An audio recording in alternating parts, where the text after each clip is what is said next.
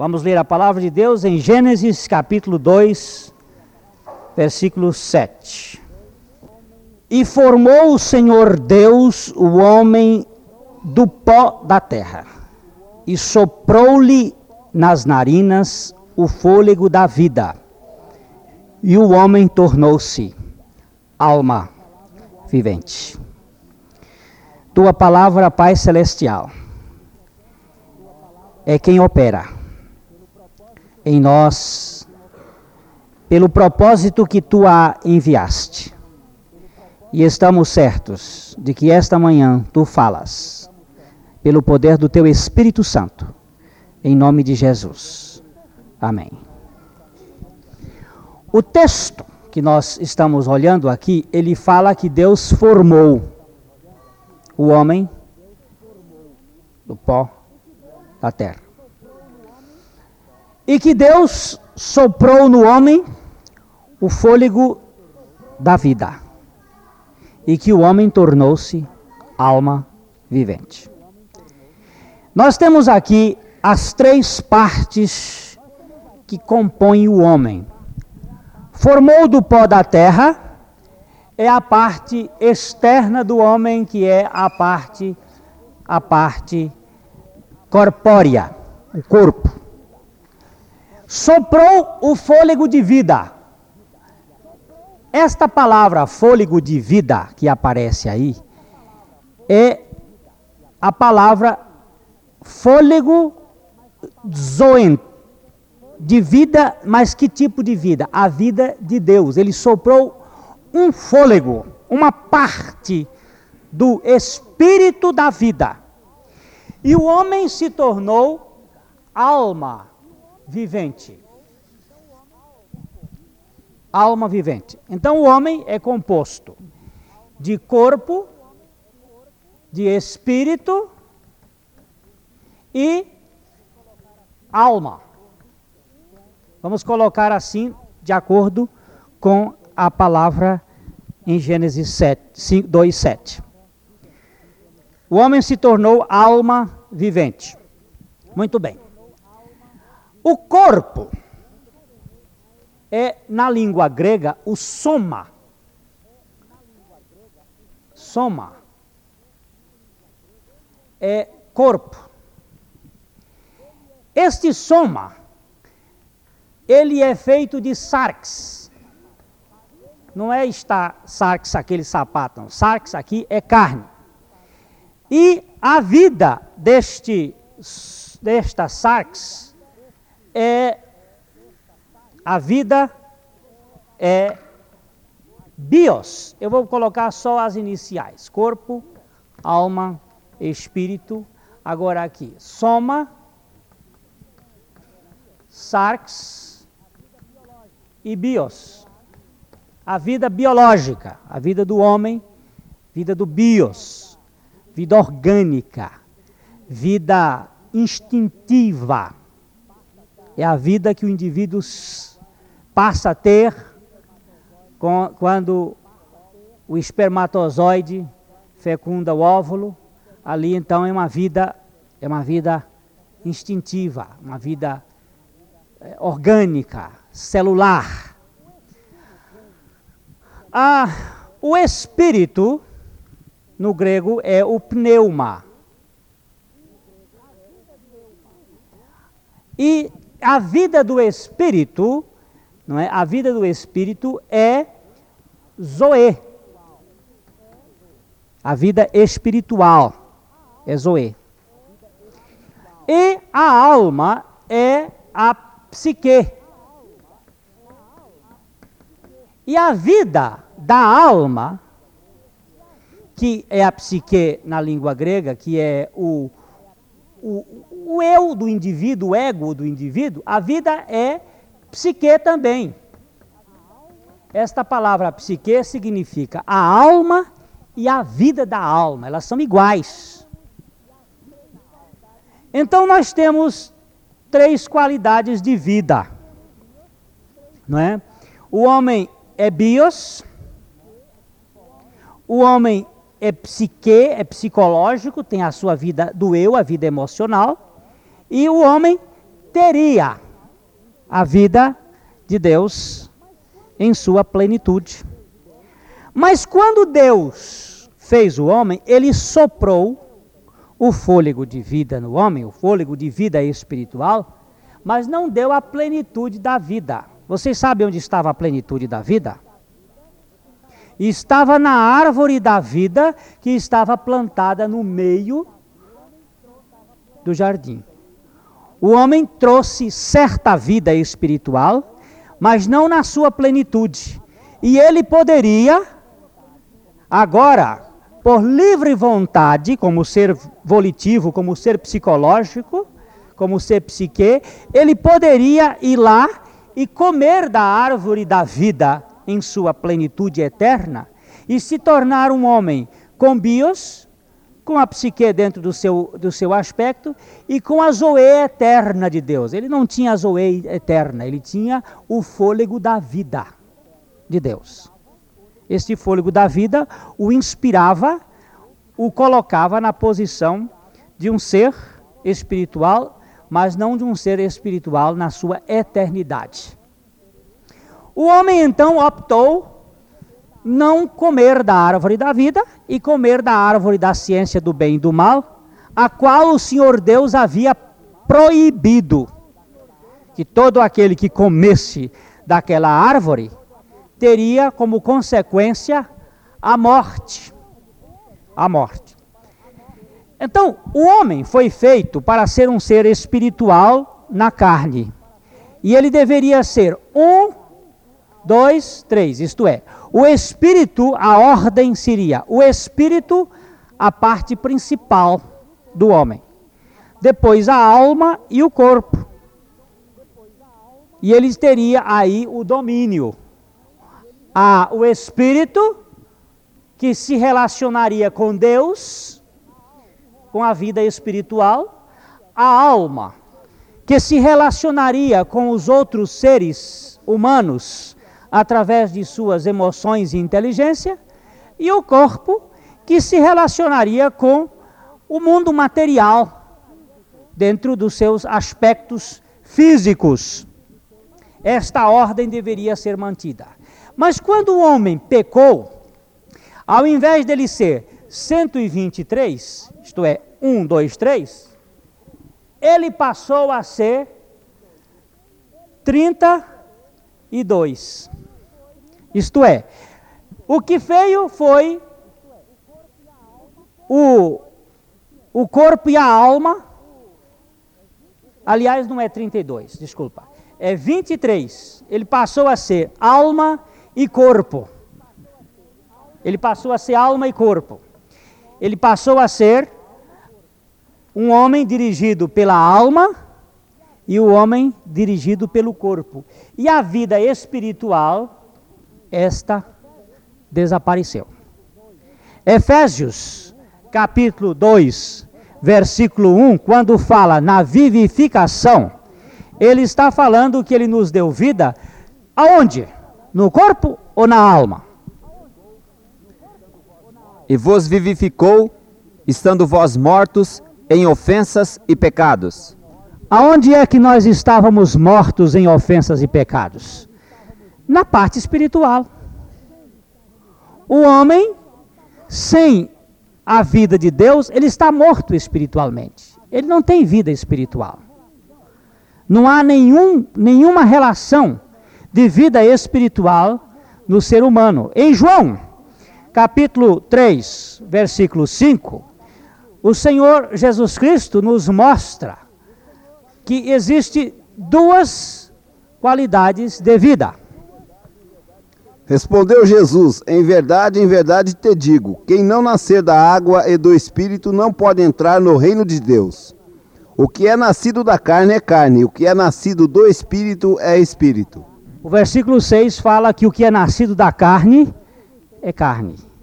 E o que é nascido do espírito é espírito. Mas o homem natural, ele não é espiritual. O homem natural, ele é 23. Isto é, ele é alma e é corpo. Ele é dominado pela alma e pelo corpo, pelo eu e pelo físico, pelo instintivo. Hoje, certamente, milhões de brasileiros estão dando vazão à carne, mas dando vazão à carne mediante o quê? Mediante os desejos da sua concupiscência. Isto aí trata-se do domínio da alma. A alma é que empurra o indivíduo a fazer estas coisas.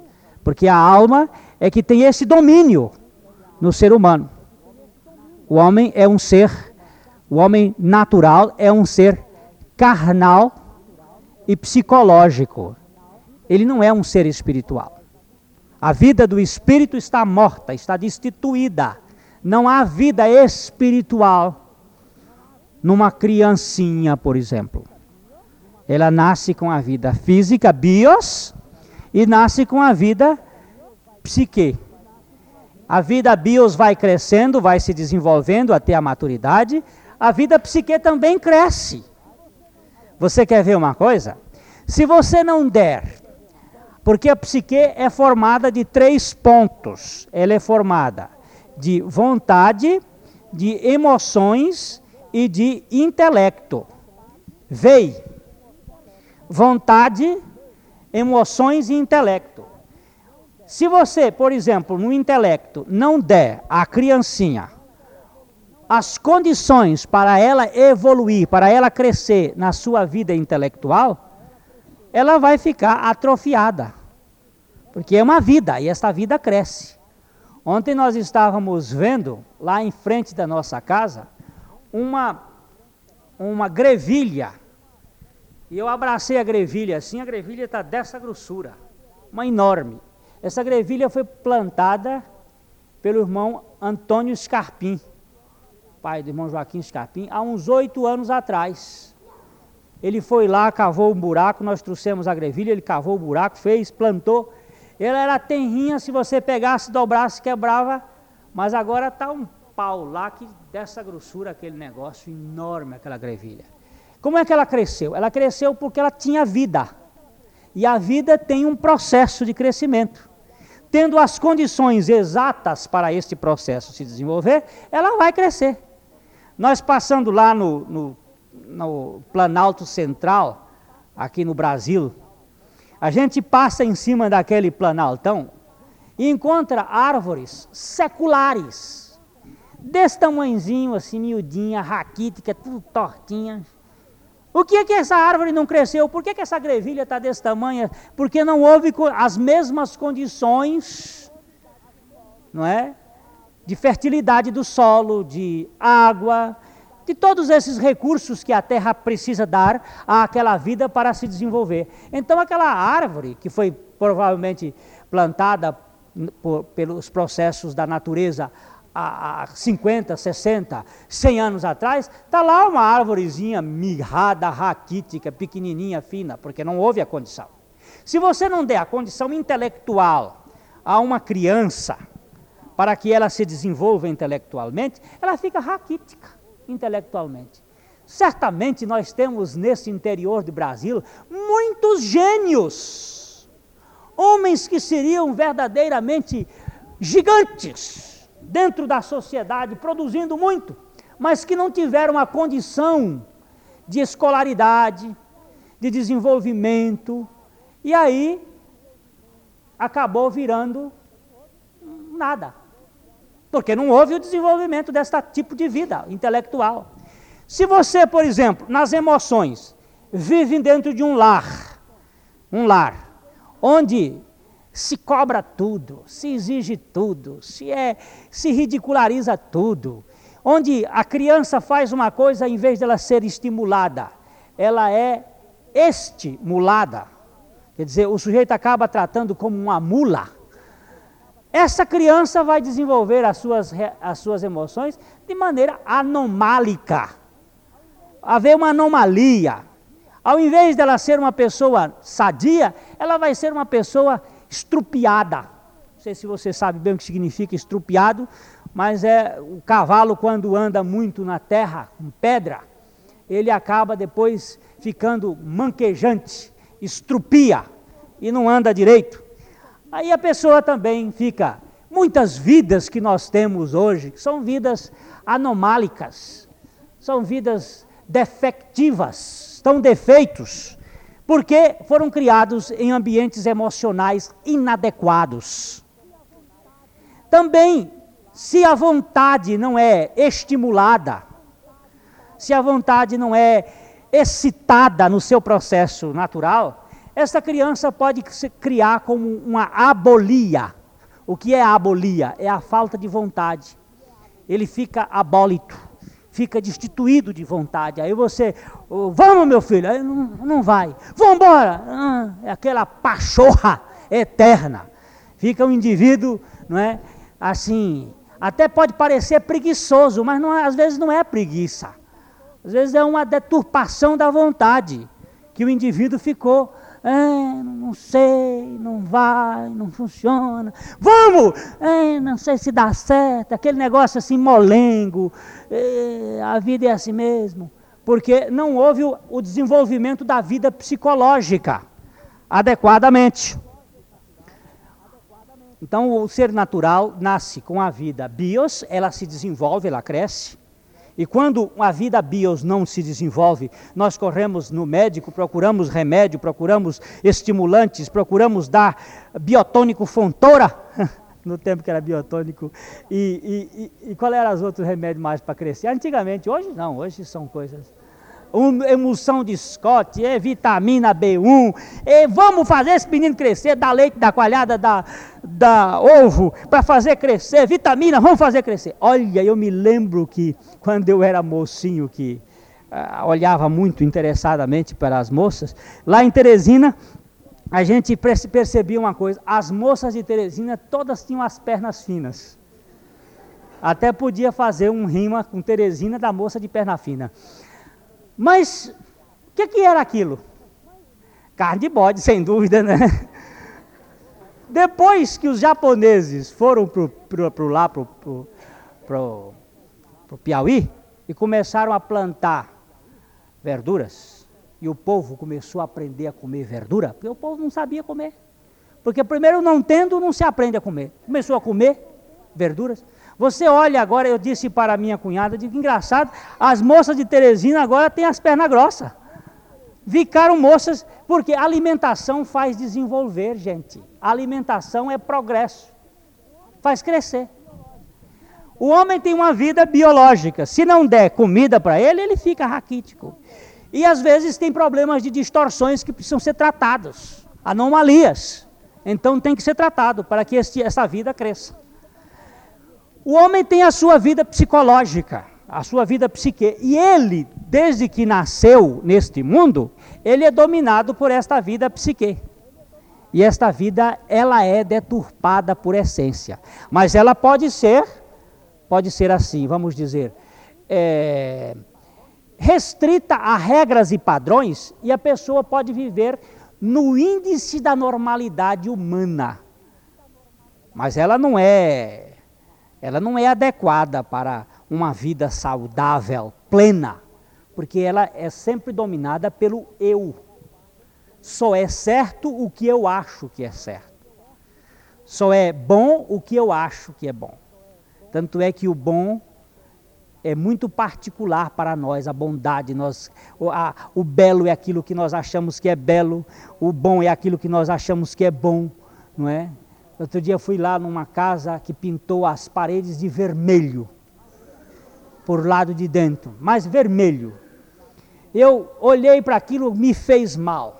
Mas eu disse, mas isso aí, sem dúvida nenhuma, é bom para esta pessoa, ela gosta. Faz parte da bondade, do belo dela. Para mim, fere tremendamente, mas eu não posso nem olhar, nem fazer uma crítica, porque trata-se de gosto pessoal. E aí, no gosto pessoal, a gente fica sem dizer nada. Você vê cada moça bonita casada com um homem feio, cada homem bonito casado com cada estrupício por aí, que faz medo. Mas isso é uma questão de gosto.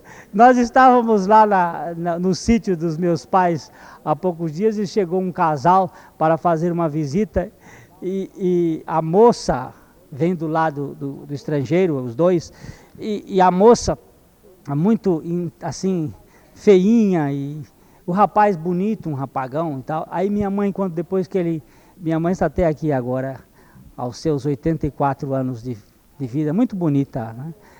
Aí quando, quando ela olhou para ela assim e disse assim, mas gente, o que foi que fizeram com essa criatura? e é, são coisas que acontecem, né? E, você, e ele acha aquela moça linda e, e toda toda bonita, a não ser aquele caso do rapaz que eu estava aqui comprando leite naquela época de crise de leite. E, e passou uma moça muito bonita, assim, dessas que despertam a atenção, e ele estava aqui na frente do bar e ele saiu e ficou olhando, e o outro disse, vambora, vambora, ele disse, não, deixa eu contemplar aquela ali, porque eu tenho que encarar uma lá em casa que eu vou te contar. eu acho, acho muita... Mas cada um tem o seu gosto, tem o seu gosto. Gosto é particular e ninguém pode discutir. Acontece, entretanto, que esta vida, ela, se o eu não dominar, não vale. O eu é quem domina, não é? Até outro dia me disseram que corrupção é a tese de que como é que só é, é corrupto. Se eu não faço parte, como é que é a história? Fala aí para. Pra... Corrupção é ela é corrupção enquanto eu não faço parte. A partir do momento que eu começo a fazer parte dela, ela deixa de ser corrupção. Viu? Corrupção só é corrupção quando eu não faço parte dela. No momento em que eu faço parte, já não é mais corrupção, é bênção do céu. Isso tem acontecido muito. Bênção de Deus. Mas não é verdade isso. O que é corrupção é corrupção aqui na China. Tem que ser. Agora, veja bem, esta vida do ego é uma vida terrível. E esta vida, depois que o homem pecou, ela foi a determinante. O homem passou a ser vida da alma e vida do corpo. O homem natural. Isso está mostrando que o homem natural não entende as coisas do Espírito de Deus, como nos revela a palavra de Deus em 1 Coríntios 2, versículo 14. 14, 1 Coríntios.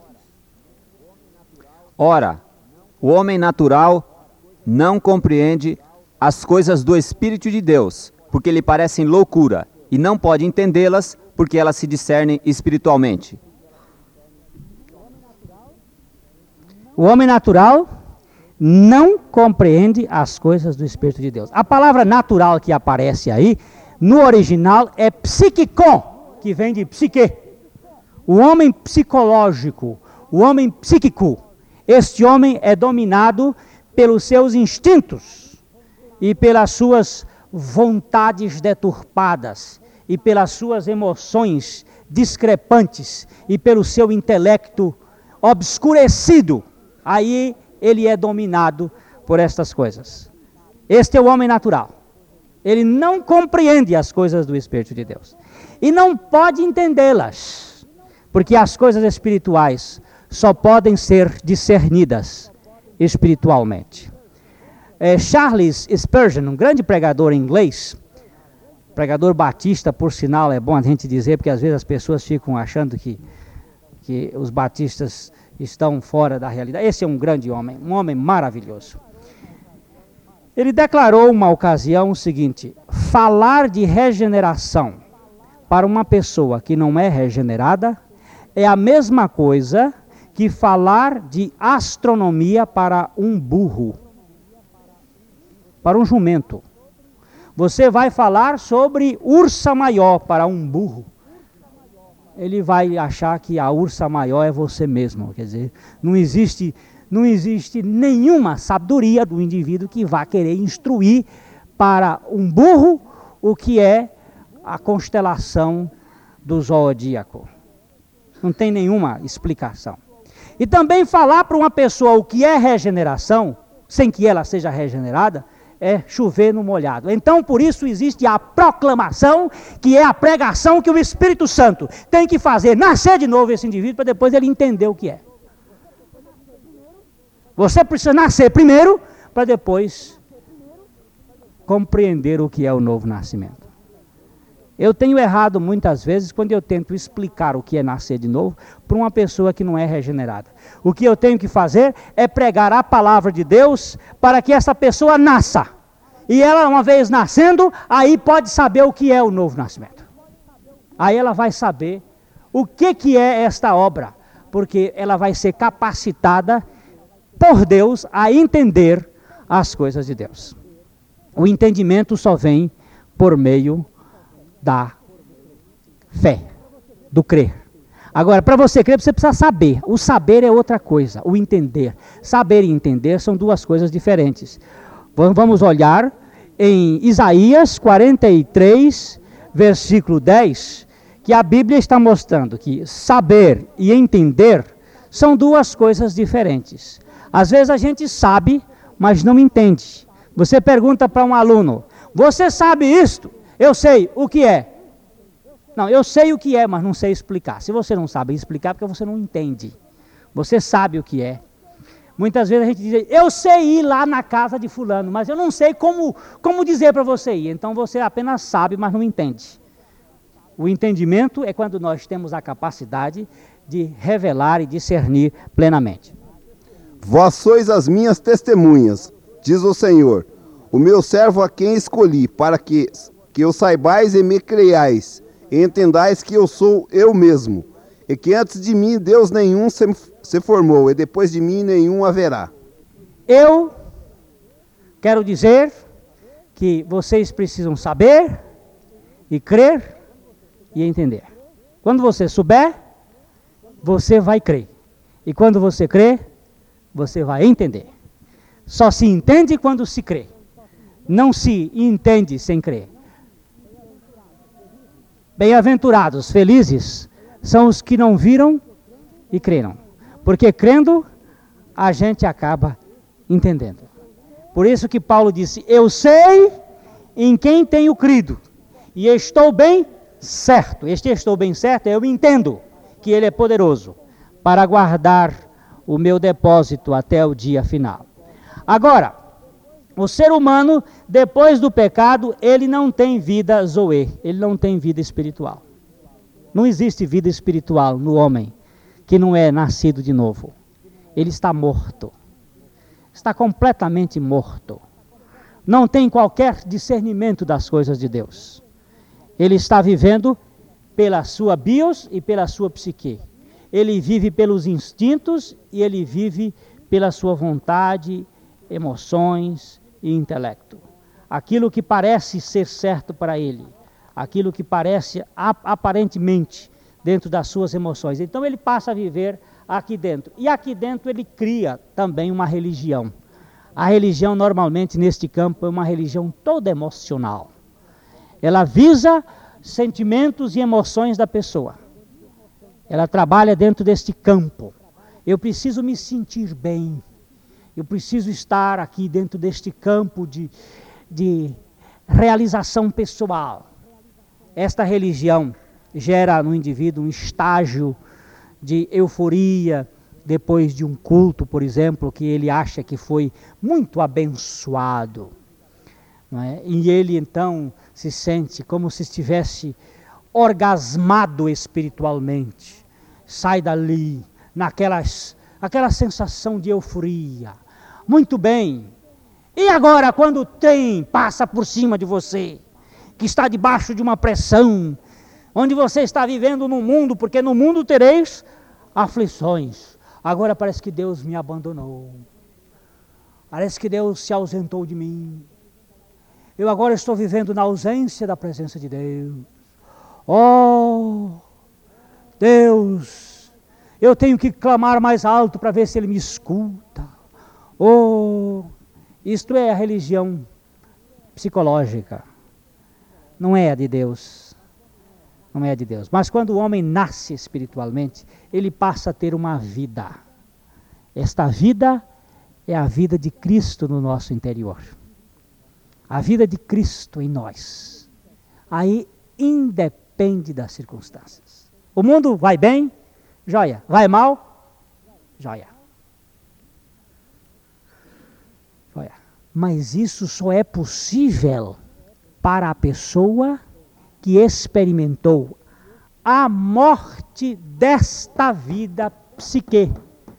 Evangelho de João, capítulo 12, versículo 25, ele nos fala, o Senhor Jesus Cristo nos fala a respeito da morte desta, desta natureza, desta vida. Evangelho de João 12, 25. Quem ama a sua vida, perdê-la-á. E quem neste mundo aborrece a sua vida, guarda-la-á para a vida eterna.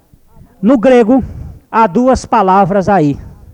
Quem ama a sua vida, está aí. Quem ama a sua psique.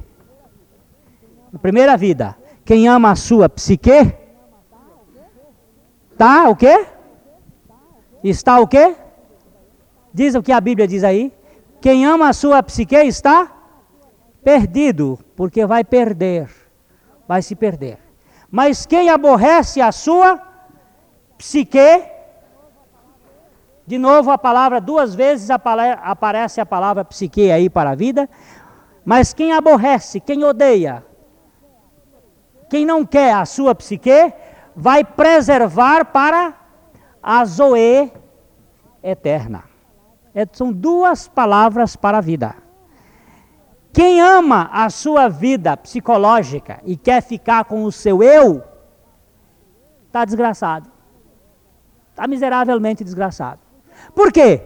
Porque na hora que terminar tudo, que a bios foi embora, a psique vai sofrer a terrível desgraça da segunda morte, a morte eterna. Ele vai passar a obra do inferno. A obra do inferno é a obra do sofrimento eterno. Então, quando ele perder a bios, ele vai ficar agora eternamente, a sua alma, eternamente, no inferno. Mas quando ele perder a sua psique lá na cruz do Calvário, ele vai ganhar a Zoe divina, que foi morta com o pecado. E quando ele ganhar a Zoe divina, ele vai passar da morte para a vida. Evangelho de João, capítulo 5, versículo 24, nos mostra essa passagem da morte para a vida. Em verdade, em verdade vos digo: quem ouve a minha palavra e crê naquele que me enviou, tem a vida eterna. Não entra em juízo, mas passou da morte para a vida. Quem ouve a minha palavra e crê, porque a minha palavra, eu não a falo por mim mesmo, disse Jesus, mas eu falo porque Deus colocou esta palavra em meus lábios. E crê naquele que me enviou, tem o quê? Vida eterna. Que vida eterna? É psique ou, ou zoe? É zoe eterna. E tem vida eterna. E não entra em juízo, mas passou da morte para a vida. Da morte aqui, não é? A morte para o pecado, a morte do pecado e a vida de Cristo, a Zoe de Deus, vencer a nossa vida. Cristo é nossa vida. Ele vencer a nossa vida. Essa semana nós estávamos conversando num grupo e um, um moço, um jovem ministro, estava nos perguntando o seguinte: nós temos ouvido a respeito das suas pregações e temos ouvido falar que se trata de um neognosticismo e que o senhor estava pregando que o homem não peca mais e que ele vai viver uma vida na dissolução, na anarquia. Eu disse: Você quer saber o que eu creio? Quero, então é já. Eu creio que o homem nasce perverso desde o ventre da sua mãe. Que o homem foi formado como um ser absolutamente iníquo, como diz a Escritura. E fomos citando os textos. Que não há nenhum bom, nenhum sequer. Que todos são pecadores por essência, não se tornam pecadores, porque praticam o pecado. Eles são pecadores, eu nasci na iniquidade e em pecado me concebeu minha mãe. É assim que eu creio. Todos são pecadores. Mas creio também, como diz a Escritura, que Cristo Jesus veio para nos salvar de nossa natureza pecadora. E que quando ele morreu naquela cruz, ele nos atraiu a todos. E quando ele foi crucificado, ele crucificou o nosso velho homem.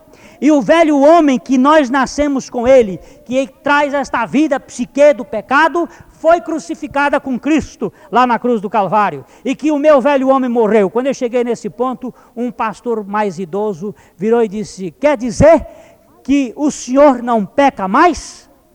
Então eu disse: Quer dizer que o meu velho homem foi crucificado com Cristo para que o corpo do pecado seja desfeito, a fim de não servir mais o pecado como escravo.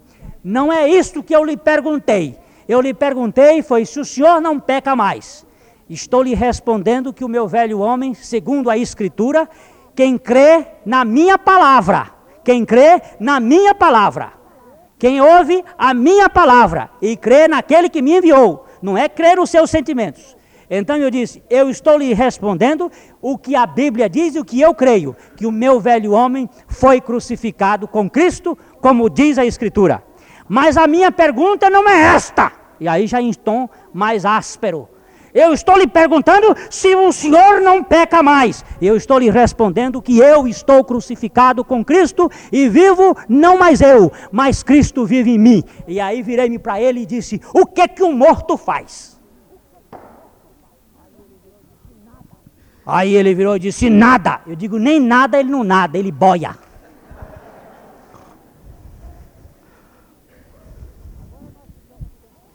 Agora nós ficamos pensando: foi ou não foi crucificado esse homem velho? Mas eu não sinto. Com quem você vai ficar? Com o cinto ou com a palavra de Deus? Veja, veja o seu problema agora. Você vai ficar com o seu sentimento ou com o que Deus está dizendo? Não, mas eu tenho que sentir. Você tem que crer na palavra de Deus. Você tem que crer na palavra de Deus. A menos que você queira viver pelo seu psique. E quem ama o seu psique vai perdê-lo.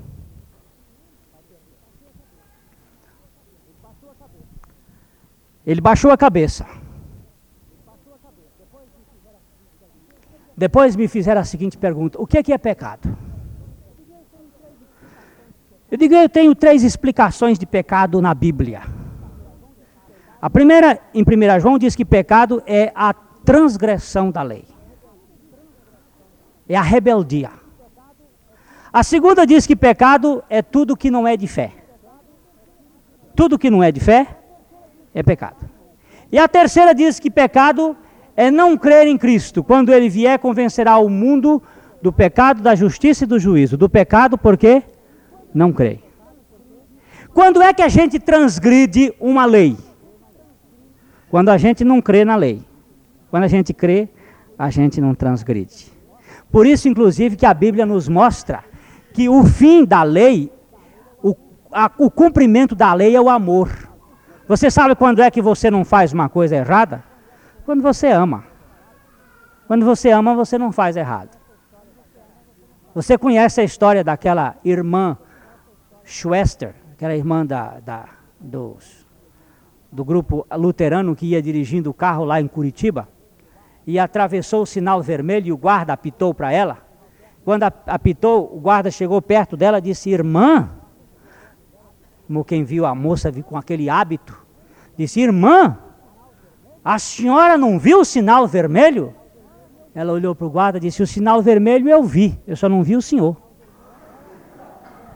Ela, ela, se ela tivesse, é, a atitude dela fosse uma outra atitude, não teria, mas o problema é que nós somos, pela lei, da lei do mais forte, a lei que nos obriga, não é pelo amor, é pela imposição. É pela imposição, não é pelo amor. Não é pela justiça divina em nós, mas pela imposição. Queremos que as coisas funcionem desse jeito, mas não é assim não. A coisa tem que funcionar de maneira divina. É Ele que tem que fazer com que nós experimentemos a obra no nosso interior, não por obrigação. Mas, entretanto, muita gente quer sentir. E aí vive a vida toda neste sobe e desce, neste vai e vem, nesta gangorra, nesta montanha russa, e não tem, não tem vitória nenhuma. Não tem vitória nenhuma, porque a nossa vitória é a morte desta vida aqui. Acontece que esta vida não vai morrer mais. Jesus não vai ser sacrificado outra vez. Ele morreu uma vez para sempre, diz a palavra de Deus. Morreu uma única vez. E quando ele morreu nesta vez, ele levou a nossa vida psique a morrer juntamente com ele. E quando ele saiu da ressurreição, ele trouxe a vida Zoe para carregar a nossa bateria. A vida Zoe é a vida dele, é a vida que vem viver no nosso interior, a vida divina, a vida de poder. Eu estava agora lá no Piauí, quando chegou um, um vendedor de uma companhia, é, Max Jacó, oferecendo um aparelho. Nós estávamos lá na, nos, na fazendinha que meu pai mora perto da cidade, não tinha luz elétrica. E nós usávamos a luz de biogás, que é feita com esterco de animais. Mas aquilo dá uma mão de obra tremenda. E a luz é fraca, não é uma luz assim potente. E a política punindo, punindo exatamente as posições que meu pai teve no passado. E, e eles punindo, não querem, a coisa está paga, mas eles não querem, quando você sabe que a história é esta. Para os amigos, tudo. Para os inimigos, a lei. Basta a lei, não precisa ser nada não. A lei diz, aí acabou, amarrou tudo. E faz anos que aquilo não funciona. Puseram os postes, mas não trazem a luz, está lá. Aí vem um homem lá oferecendo uma energia solar. Umas placas que carregam uma bateria e ela, ela pode ficar até 96 horas sem receber luz solar e a bateria enorme carregada, até vocês que têm fazenda lá no Mato Grosso.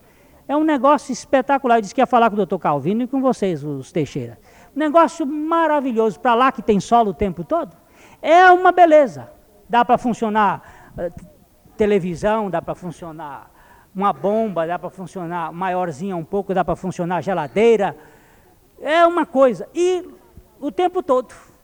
Você paga uma vez e o sol vem e carrega e passa para a bateria e carrega e passa para a bateria e carrega e fica lá. Eu fiquei olhando, engraçado, tanta energia desperdiçada aí e por ignorância e por falta de tecnologia e por falta de, de como usar essa energia, ela está sendo desperdiçada. Agora não, lá tem luz.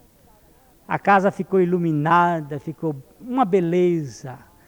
Agora tem a, a, televisão lá, minha mãe pode ficar vendo, ouvindo os, o programa, pode ligar, porque antes não tinha, era, coisa era difícil, agora não. A energia está aí, só lá. Esta vida de Cristo, ela, ela está aí. Ela está aí. Poderosa. Mas é preciso que ele tire primeiro a nossa. A nossa carnal. A nossa egoísta. A nossa possessiva porque as duas não, não dão certo, porque uma dá curto-circuito na outra. Não dá. A vida de Deus e a nossa não dá certo. Então ele tira a nossa, tira a velha e põe no lugar a nova. E esta vida em nós, nós passamos, a, a nova criatura, ela continua com a alma. Só que a alma é dirigida pela Zoe. Eu continuo tendo emoções, tendo vontade, tendo intelecto. Só que agora, quando não é, a coisa não é do seu, do, do seu jeito, bem, glória a Deus. Antes eu ficava. Vocês sabem que quando eu era pequeno, eu dava ataque de raiva. Ficava roxo. Ficava roxo. Porque você diz assim: ah, o menino ficou mal depois que andou na companhia de determinadas pessoas. Não é não. É depois que o espermatozoide gerou o óvulo que ficou mal. E a minha mãe pegava uma vara e lepe, lepe, lepe, aí, levantava. Sempre tratou com chibata. Nunca foi com, joga uma água fria nele, não. Dá um tapa nesse moleque aí, que já que ele acorda. Isso é raiva. Mas isso tudo só reprime, não resolve. Isso aí, né? quando eu peguei num, numa carabina 44 para matar meu irmão e que manobrei aqui, pá, pá, e ele entrou no mato, graças a Deus. E fugiu. Naquela hora, o meu gênio estava aflorado. E no dia que eu peguei um facão e dele, ele até hoje tem o, o, o, o laço aqui, o lugar, uma faca usada no braço dele. Eu dei para dar nele, ele meteu o braço e pegou aqui. Por quê? Onde é que aprendeu isso? Aprendeu? Não. Trouxe isto do ventre. Evidentemente que há crianças que são mais reprimidas. E há crianças que, por temperamento, os temperamentos psicológicos, são mais intravertidas, outras são mais agressivas, outras, etc. Mas no dia em que lá na cruz do Calvário, eu vi pela fé na palavra de Deus, que aquele velho Glênio tinha sido crucificado. Agora pode passar. Muito bem. Que Deus te abençoe. É contra? É. Mas o que, é que eu posso fazer? Morreu. Morreu a vida, a psique morreu em Cristo Jesus. A Bíblia declara isto. A Bíblia declara isto. E a sua fé não pode ir para outro lugar, tem que ir para a palavra de Deus, porque não existe fé sem palavra de Deus.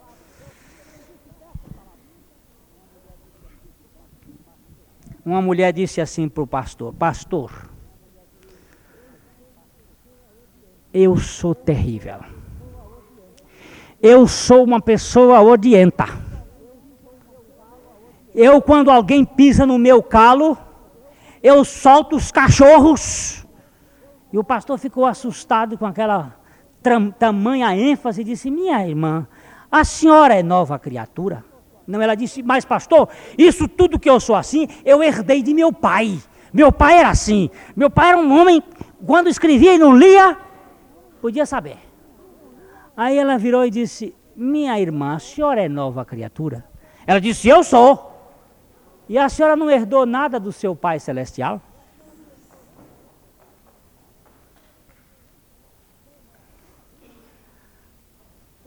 Que negócio é este?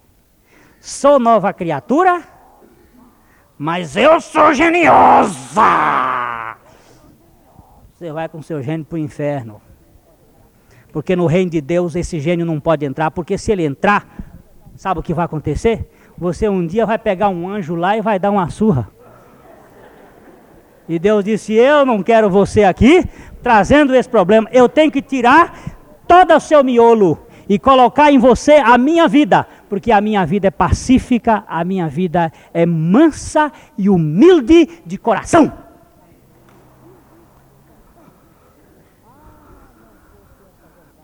Ah, não fosse essa verdade, eu estava desgraçado.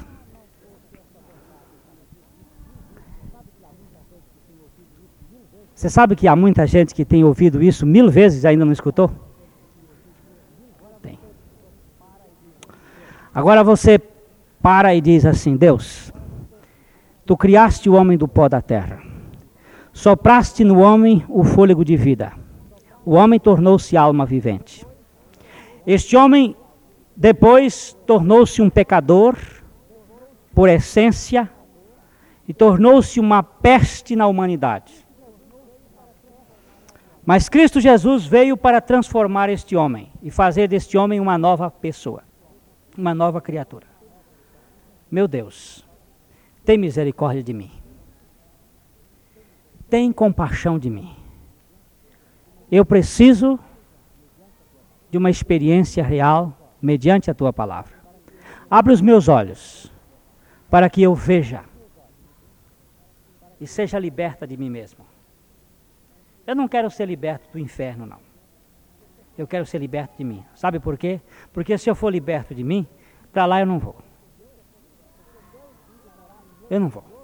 Porque Deus vindo morar em meu interior, Ele não vai me levar para o inferno. A minha preocupação não é lá do outro lado da montanha. A minha preocupação é aqui agora, no dia que eu estou vivendo. Neste dia, 14 de fevereiro de 1988 nesse dia em que eu estou fazendo na carne 43 anos de existência. Mas este é o dia que eu estou vivendo. E nesse dia eu vou dirigir um carro daqui para, para Bauru, guardado no nome do Pai. E certamente haverá problemas, mas estou guardado nesse nome. E nesse dia nós vamos encontrar pessoas que atravessam no nosso caminho para nos irritar, para nos inflamar, para dizer coisas às vezes desagradáveis até coisas agradáveis. Mas você não aceite nenhuma dessas, porque você não merece nenhuma delas. Nem boas nem más, porque morto não tem direito a nada. Quem morreu, acabou. Se ele fizerem um elogio, você diz é para ti que estão fazendo. E se fizerem uma crítica, você diz é para ti que estão fazendo. Porque quem vive em mim é Cristo. Meu velho homem morreu. Cristo é minha vida. É a vida que ele vive neste envelope. Ele viveu, a vida de Deus foi vivida no, em Jesus de Nazaré. No homem Jesus de Nazaré. Ele viveu num só indivíduo há dois mil anos atrás. Mas ele vem viver esta mesma vida que ele viveu em Jesus de Nazaré, ele vem viver em milhões de Jesuses deste século. Ele vem viver a vida em nós, a vida dele em nós.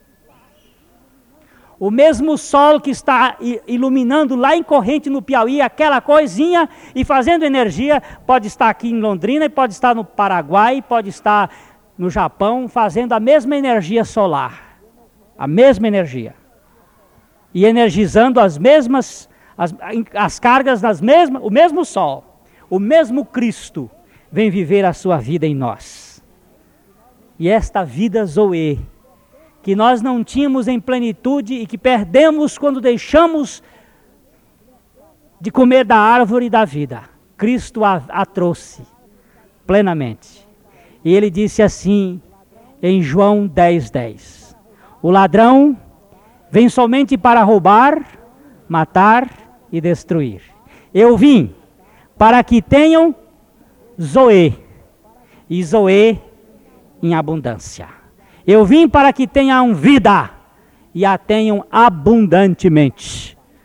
Ó oh Deus, querido Pai, Tu enviaste o teu filho Jesus para me fazer morrer naquela cruz com ele.